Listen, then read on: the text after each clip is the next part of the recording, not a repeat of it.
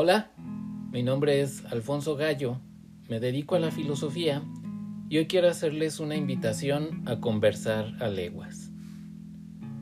Esta vez quiero preguntar con ustedes si realmente sabemos amar. ¿Es eso algo que se aprenda en algún sentido? Para intentar esbozar una respuesta, primero tenemos que tener claro, sin embargo, a qué nos referimos cuando decimos que alguien ama a alguien más. ¿Se trata solamente de tener una emoción de cierto tipo? En efecto, muchas veces pensamos que no podemos ver las emociones de otras personas y que consecuentemente Solo la persona que tiene esa emoción puede saber si realmente la tiene.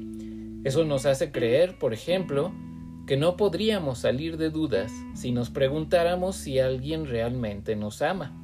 Después de todo, un buen actor puede hacernos creer que tiene una emoción cuando en realidad no la tiene. Y parece entonces que no hay otra opción que tener una confianza ciega en la otra persona para sentirnos en paz. Parecería pues que es una cuestión de fe. Pero no es el caso, sino que podemos saber con razonable certeza si una persona nos ama o no. Hay al menos una condición con la que debería cumplir alguien que dice amar a alguien más, para poder pensar que en efecto lo hace. Si alguien no satisficiera esa condición, no podríamos estar de acuerdo en que lo suyo es amor. ¿Y cuál es esa condición? Piensen ustedes en una madre que dice amar a su bebé, pero con frecuencia no lo alimenta o lo alimenta mal, lo inflige dolorosamente sin motivo aparente y lo deja olvidado en cualquier lugar. ¿Estarían de acuerdo ustedes en que esa madre ama a su hijo? Nos dice que cada vez que ve al infante o que lo abraza, una sensación cálida inunda su pecho y un bienestar general recorre su cuerpo, que se le derrite el corazón tan solo de ver a la criatura y que se le vuelve una piedra cuando no está cerca. Que, en fin, si eso no es amor, entonces no sabe lo que es. Pero, de nuevo, ¿estarían ustedes de acuerdo en que ama a su hijo? Invirtamos el ejemplo.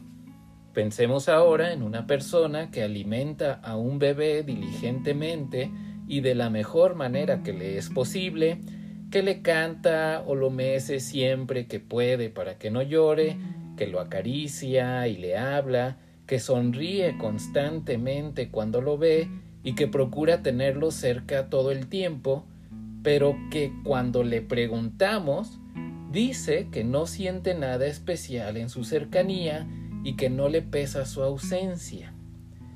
¿Dirían ustedes que a pesar de todo ama al niño? Si fuera el caso que no podemos ver si una persona ama a otra, porque los sentimientos están encerrados en el interior de la gente, entonces no podríamos distinguir de estos dos casos quién sí ama al bebé y quién no. Pero de hecho lo sabemos, ¿no es cierto? ¿Cómo es posible que a la primera persona se le haga piedra el corazón, como dice, y aún así olvide al bebé en cualquier lugar? ¿Cómo es posible que la segunda persona sonría y acaricie al niño constantemente sin sentir nada especial en su proximidad, como dice cuando le preguntamos. Nada de eso suena coherente o probable. Es cierto, no podemos descartar la posibilidad lógica de que la madre del primer ejemplo ame a su bebé y de que la persona del segundo ejemplo no lo haga, pero tampoco podemos descartar la posibilidad lógica de que todo lo que vemos sea un programa informático que una megacomputadora que nos usa como baterías ejecuta en nuestros cerebros. Las puras posibilidades lógicas no son relevantes cuando se trata de cuestiones como estas. Y entonces, ¿cuál es la condición que debería cumplir alguien que dice amar a alguien más? creo que estaremos de acuerdo si decimos que esa condición es el cuidado del otro, es decir, quien ama a alguien procura que ese alguien se encuentre bien. Para no extendernos demasiado, les pediré que intenten imaginar una situación en la que alguien ama a alguien, perdón, en la que alguien ama, que ama a alguien no busque el bienestar de esa persona. Una madre o un padre que no se esfuerza por el bienestar de su bebé no lo ama. Un amigo que no procura, en la medida de lo posible, que sus amigos estén bien, no es un verdadero amigo.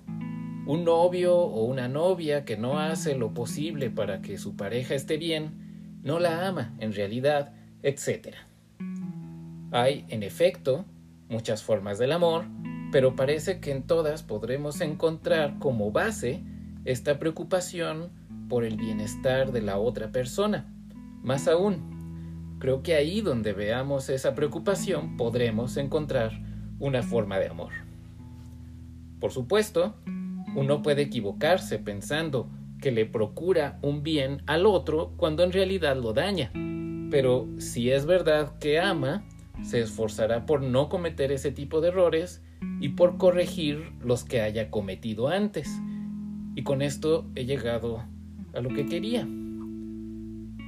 A pesar de lo que muestran las películas con frecuencia, amar verdaderamente no es sencillo porque implica poner el bienestar de otro, incluso en ocasiones, por encima del propio.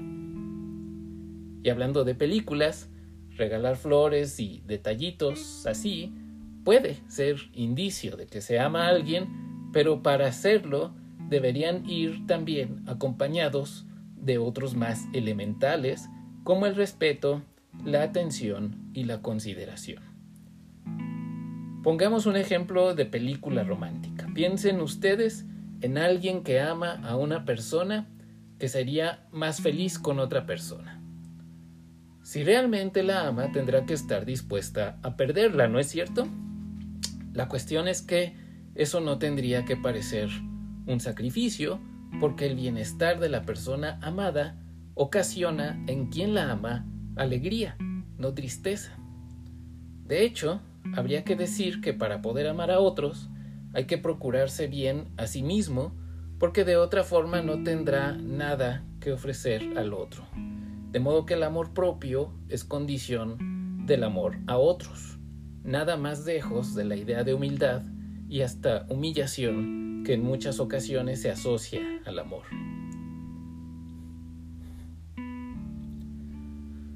Al parecer, y de nuevo, en contra de lo que muestran con frecuencia las películas, amar es otra cosa que tenemos que aprender a hacer. Amarnos a nosotros mismos, también para poder amar a otros. Y tenemos que hacerlo practicando, igual que con todo lo demás. Pues bien, la pandemia ha puesto en evidencia muchas cosas, pero me gustaría señalar precisamente esta. Hay demasiada gente que no ha aprendido a amar lo suficientemente bien. Si lo hubieran hecho, no les resultaría tan difícil actuar por el beneficio del resto de los miembros de la sociedad en la que viven. ¿Por qué debería yo lavarme las manos, evitar saludar de mano o beso, guardar distancia, estornudar en el interior del codo, usar cubrebocas, etcétera? En resumen, ¿por qué debería cuidarme? ¿Solamente para no enfermarme yo? Por supuesto que no sino para procurar el bienestar de la mayor cantidad posible de personas. Actuar por el beneficio de otros es más fácil si hemos practicado lo suficiente el arte de procurar el bien ajeno, es decir, si hemos aprendido a amar de una u otra manera. Podríamos tomar la oportunidad que nos brinda esta pandemia para volvernos mejores también en ese sentido. ¿Qué opinan ustedes?